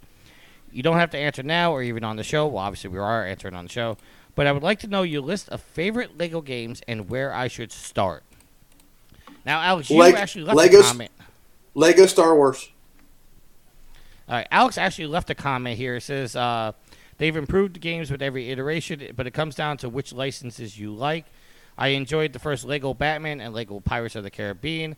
Marvel Superheroes is a lot of fun, but it gets but it is a huge game and it gets kind of monotonous. Correct. Uh, uh, yeah, and I, I have to agree with Alex's answer here because it, it really comes down to what you like. Now, I own Lego games that I probably never will play, and that's um, Lego Lord of the Rings and Lego The Hobbit, only because I've never really been interested in those franchises. But if you're interested in the, in the franchises, like me and Yield are both highly looking forward to uh, the Skywalker saga. Well, yeah, because now you Uh, get you get all nine movies redone, and with voice acting this time, whereas the original Star Lego Star Wars games had no voice acting, but they're still hilarious. I mean, yeah, they're fun. Uh, the story aspect of the games has always been very funny.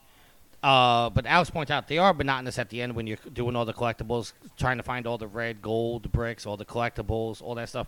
That Unlock all the gets very- characters. Yeah, that stuff gets very monotonous, but luckily, because there's such a massive number of stuff in there, luckily every uh, Lego game basically has a red brick that once you find it, it basically uh, gives you an arrow to every single collectible on the map, and it it's monotonous to uh, get them all, but it's it, it actually gets kind of fun because you know as you're doing all the collectibles, you you know like just uh, in like in the Lego Incredibles, uh, you had to stop. I think it was twenty street crimes. So as you're you know you're flying over to get you know the next gold brick, you look on your main map and you see like a street crime is going down. You go down, you break up the, the the street crime, and then you move on to your brick, and you know you knock out things as they go. Well, so, the I mean, if you go ahead, the the hub worlds have gotten a lot better instead of just being a a okay i'm going to walk and start you know this movie or this section of this movie. You know i mean we can attest that le- the first lego star wars was you just walked into Mos Eisley and you walked over to a door and oh okay now i'm playing empire strikes back. Okay here we go. You know whereas you got into indiana jones you had a small hub world that for each sec each movie and it was all kind of a small one and it, it easily transitioned to the three and then you get to marvel superheroes where everything is tied into a nice big section of manhattan You know, to where you can fly around. There's stuff on top of the buildings. There's stuff in buildings, and so on and so forth. So the hub worlds have gotten better of how they inter how they integrate how your missions start. Uh, you know, I mentioned Yeah, uh, I- I, call that Marvel super uh, Lego Marvel superheroes as being kind of monotonous at some points because there's so much to collect. Uh, the game is fun. It gives you a huge version of New York City to play in as your sandbox, and I love the fact that there are so many Marvel characters that you can unlock and choose from, and the fact that you can change characters on the fly once you've unlocked them while you're playing. That's amazing. But the fact that there are so many characters, like it just gets so overwhelming to get them all. Like that is it, it, you know, it's kind of like a they couldn't have that many characters without you having to unlock them. So it's kind of like, well, if you really want them all, you got to work for them. But you know, the game itself, like the Lego games, I really enjoy what they do with the licenses and how much care they put into the games. But if you're gonna finish those games 100%, God, it's gonna take you forever, and at some point you're gonna start hating yourself for playing the game because it's Oh, I've I took I've taken a break from Lego games. I mean, I still have. I picked up Lego City Undercover a while ago, and I haven't gotten to it. And I got Lego Lord of the Rings. I think I still got Lego Batman Three. But it- because, like Alex said, you you play so many of them Lego games, it, it gets really monotonous. I think I put in 40, 45 hours on Marvel superheroes, so it's you know, if you're in it for the platinum, you're in it for the long haul. If you're in it just to play it, go play them because they're they're fun. Um, when they added in voice acting, it didn't take away from the cutscene jokes. They still put those in there, and every iteration, you would think after a while you would start to be like, it would start to get stale. Telltale does a really good job of making each one feel Not. Telltale. Huh? Not Telltale. T- Traveler's Tales. Traveler's Tales. I always get that because it's both T's. I always get that mixed up. Traveler's Tales I did. I, I did the same thing for a while. does does an excellent job of of making each game its own. I mean, yeah, the the the concepts are the same. You got your mini kits, your gold bricks, your red bricks, blah blah blah. But when you play it, it's still enjoyable. It's still fun. It's like playing Legos as a kid, and I I would recommend playing them. But the the question that him and I were having about where to start with with like Star Wars if if you're not going to want to wait for the Skywalker saga, I'd go back and play the very first ones. Now, granted, it's going to be a little rough, but there's that's what made me fall in love with it was Lego Star Wars. And if I remember correctly, Lego Star Wars actually was never passed for trophies. No, it So- never was. And even when they came out with the complete saga, the complete saga, Yeah. which which had the prequel and the OG Star Wars, they didn't have Those any. didn't have trophies. those didn't have trophies either because I was going to go. I was going to get it.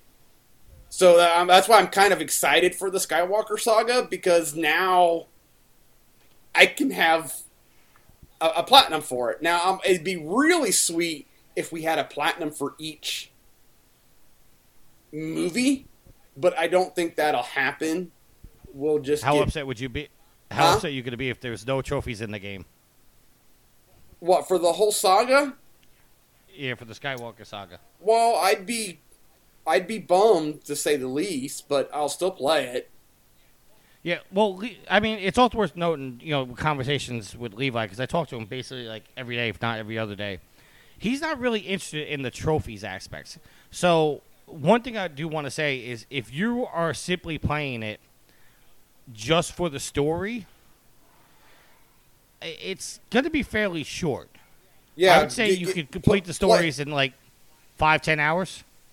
That that if you're just playing it to playing it and you're not trying to collect everything, that's probably about right. Yeah, and, and, so, and, and if I mean- that's the instance, then definitely go for the the licensings that you enjoy. Yeah, and it's also worth noting. I mean, you uh, brought up the voice acting. It's uh, uh, just to clarify. It's not actually like somebody in a booth recording lines. What they basically do now is take quotes from the movie and integrate it into the the, the game itself. So you're not having original voice acting. You're having quotes from the line that are in, put into the story. That I mean, it still makes sense. Like there's still a story being told, but the voice acting is, you know, like Robbie Downey Jr. is doing the voice of Iron Man, but he didn't actually go in the booth for the game. They just took Iron Man from the movie and placed it into the game. Yeah. So, all right. So, uh, Alex, was there any other questions? No, I believe that was all that we had uh, needed to make up. All right. So let's close out the show with some housekeeping. Let's clean this shit up. Like Tricky needs to clean up uh, his studio with all the wires, and headphones, and shit. Papers everywhere. Uh, listen, I'm a busy man. Okay, leave me alone. There's some, probably some important tax papers in there that you need to pay attention I to. already filed my taxes. All right. ProvenGame.com is looking for some writers, podcasters, video editors, news reporters, and generalized help site. If you're just applying, go to ProvenGame.com, click on the Help tab, and fill out the application. I'll get back to you as soon as possible. While you're there, be sure to check out all the articles and all the videos. Speaking of videos, they can be found on YouTube by doing a search for Official Proven Gamer. Also, you can catch me streaming on twitch.tv backslash Proven Gamer, and also Sundays at between 3 p.m. and 5 p.m. on twitch.tv backslash Extra Life, the number four, kids. Uh, if you want to get a hold of us, there are several ways to get a hold of us. The first one is the phone number, yield. 330 proven 9 330 776 8369. Also, you can. s- Sorry, my phone just got a notification. Uh, also, you can send us an email, trophyhorse at provengamer.com, or you can uh, get into our Facebook group, which is facebook.com backslash groups backslash TW podcast. Please, somebody look that up. Why? Know, correct me if I'm wrong. Uh, also, if you want to get a hold of us on Twitter, contact the site at Proven Gamer. Contact the show at Trophy Wars. Contact me at Tricky Mick. Contact Yielded. I yield to no one. And that's with a two and a one. Uh, not the the numbers, not the words. And you can contact Alex at Saundersaurus Rex. Uh, if you listen to the podcast, we greatly appreciate it. Be sure to listen to our other podcast, PG Spoilers, which I'm told is on hiatus right now, as uh, Resident Daryl has lost his co-host, and he's currently looking for a new one. So if you're interested in doing PG Spoilers with uh, Daryl, hit him up. Uh, you can find him on Twitter at Resident Daryl, and you can find him in the various Facebook groups, uh, either the Game Stuff group, the Backlog Beatdown group, the Trophy Horse group, uh, the PG Spoilers group, uh, the Ninja Loot group. He's active there. Uh, and Game Stuff. All the podcasts can be found on Apple Podcasts, which is formerly iTunes, Stitcher, your various podcast app- podcast applications on your smart devices, Google Play, Pandora, TuneIn, and iHeartRadio and Spotify. Uh, if you want to get a hold of us in our PlayStation 4 communities, there's one for the site called Proven Gamer. There's one for the podcast called Trophy Whores. The W is spelled with two V's. Trophy Vors. And Yields Group, the Platinum Guild, which he is still not giving the shout outs from last year for. No, I haven't finished it out yet. Um, I, I- I had the flu. Leave me alone. Yeah, well, by the time you get these out, it's going to be time for the next ones. That's right. Uh, or, uh, that is the end of our housekeeping, but we do have some sponsors. Alex, tell us about Humble Bundle. Humble Bundle is a charity initiative that every month will bundle together certain different types of digital media, whether it be books, whether it be computer games, um, console games. And uh, you can get these games at a discounted price. It's kind of a name your own price thing. But the bundles are tiered, so the more you pay, uh, obviously, the more that goes to charity, since it is a charity initiative. But also, the more of the bundle you'll get. So in, if you decide to pay the top line, of uh, donation uh, if you decide to pay $20 or whatever it's set at instead of like you know $2 for a bunch of games uh, then you may get you know nine of nine games instead of getting four of nine games. So it is a charity initiative so while you can name your own price for games in the bundle it is always best to give as much as you can to help out others and you know help yourself to a larger selection of games. Uh, if you want to sign up for their electronic you can uh, electronic newsletter you can do that on their website which is humblebundle.com. Also, you can always get to the promotion or the promotion page for our partnership with Humble Bundle if you go to the um, link in every show description for Trophy Wars on ProvenGamer.com. All right, and uh, just an editor's note. Uh, well, actually, a listener's note. Uh, we before we go through the humble bundle and tell you what's in every humble bundle. But somebody pointed out recently that uh, we go through the bundle, and then by the time the show is released, that bundle is gone. So we're not going to be capturing the bundles anymore. But just know that every day Trophy Wars post, there is a new bundle for you to go check out. So, uh, you know, if you hear you, us talk about something on the bundle this week, just know that by the time you're hearing this, it's already expired and a new bundle has come out. Uh, Yield, tell us about Amazon. So if you go to provengamer.com, on the side of the screen, there's a link to Amazon. So if you click on it, it takes you right over to Amazon. You do your shopping as you normally would, and a small proceeds of what you just currently bought get kicked back to Proven Gamer to help us keep this new studio up and running. The one with all the wires and the papers all over the place. The one with all the wires and the papers all over the place. See, just because Tricky keeps his part of the studio that way doesn't mean Alex and I do. Just saying. You know, I bet if you see Tricky Studio from another view, it's actually the warehouse at the end of Indiana Jones. They're trying to hide all like the the specific like uh all the important relics to keep people from getting a hold of them. All right, and our Patreon, patreon.com backslash Proven Gamer. Uh, there's different tiers up there uh, set up. No matter what tier you decide to support us at, know that it's greatly appreciated. And like you were saying about Amazon, it helps keep the lights on. Best special shout out to our Patreon producers, Felicia Steph and CJ Anderson. Also, be aware that if you are Amazon Prime, you are also Twitch Prime. That means you can give us a free 30 day subscription to Twitch. All you have to do is link the two together. Come over to Proven Gamer's Twitch page, which is twitch.tv backslash Proven Gamer. Hit the subscribe for free button, and that's it. That's all you have to do. And then in 30 days, uh, one of the Twitch streamers will remind you that your Amazon Prime, uh, your Twitch Prime support is almost up, and it's time to hit that monthly subscribe button. Other than that, we can close out the show. Yield your shout out, sir. So I give a shout out to Alex and Tricky for recording tonight. Give a shout out to my wife for taking care of me while I had the flu. Shout out to the Odd Gentlemen for making King's Quest. Uh, and a shout out to you, all the pimps and the mountains of the whoredom. Thank you for interacting in the Facebook groups, downloading the show, all that cool stuff. That's it. All right, Alex. I'm good. Want to give a shout out to the listeners, the fuel to the fire of this trophy horse. Thank you all very much for continuing to support the show and pushing us to ever greater heights. Uh, without you all, we would be nowhere, and uh, we just cannot convey how much we create. We uh, appreciate your support and you know your interaction with the community, whether it be on the Facebook page, whether you send in questions via email. Uh, but thank you all very much for continuing to support the show. Give a shout out to Yield and Tricky for recording tonight, even though Tricky is at work with his you know number five PlayStation that he owns.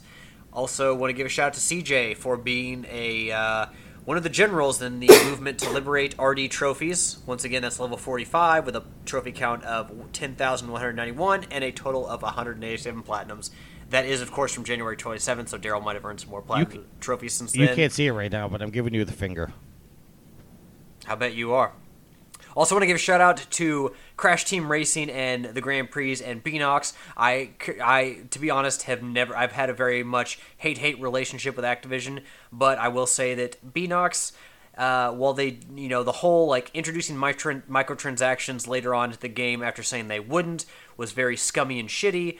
Uh, I will say that the game itself, the content that they have produced and given away for free via the Grand Prix, the will, will be eight Grand Prix after the final one next this month, um, has been very quality. Uh, it's been a very fun experience, and while I don't necessarily like the their online setup, it being peer to peer instead of dedicated servers, I will say that Crash Team Racing is an incredibly fun game, and I appreciate how they have made it their own game instead of just redoing uh, retracing the steps of Naughty Dog and upgrading it visually. They have made it a spectacular game that's even better than the original, uh, and they've given it tons of great content, and they'll continue to drop content for it in the coming months.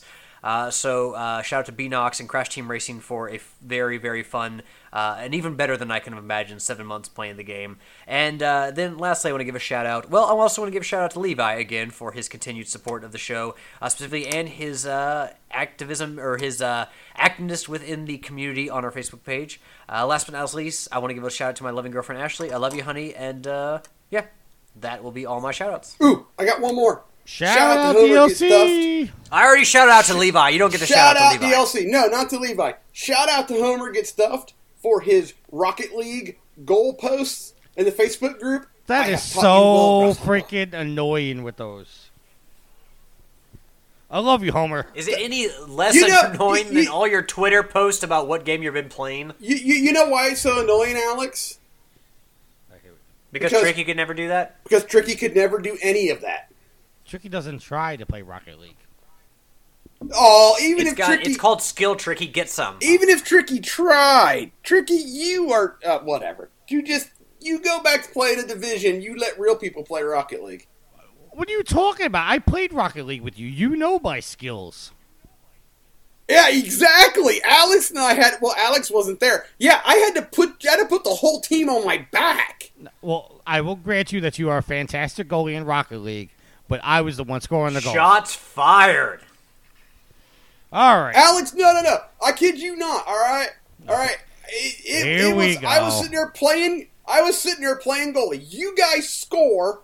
I'll just sit back here and play goal. And I eventually had to block, then go down the field and score. Oh, you are Because- such a liar. I am not. How many times did the Loop boys go? Where did yield come from? Because I come screaming from the other end of the court to make the goal.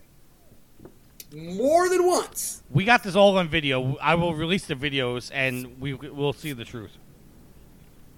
Are, uh, are we also going to release the videos of you and Frosty playing Mortal Kombat when you lost? Uh, no, I've never played Frosty because he's too much of a pussy ass bitch to play me. Shots fired. Uh, I want to give a shout out to Sweet Mama D. Shout out to the goddess. Shout out to all the listeners. Shout out to no, you know, fuck that. A twerp you to Levi for all the shit he's given me lately. Uh oh. A twerp you. A twerp you. You, you know what's funny about that, Yildo? What's that? Levi doesn't know what a twerp you means. That's all right. He'll ask you. I'm sure he will. you better watch out, or Levi's going to come to New York and give you the business end of a newspaper roll. Probably. Now that would be funny. All right. So if there's nothing else, try not to get high. Because I got high. Because I got high. Later. Save your last words.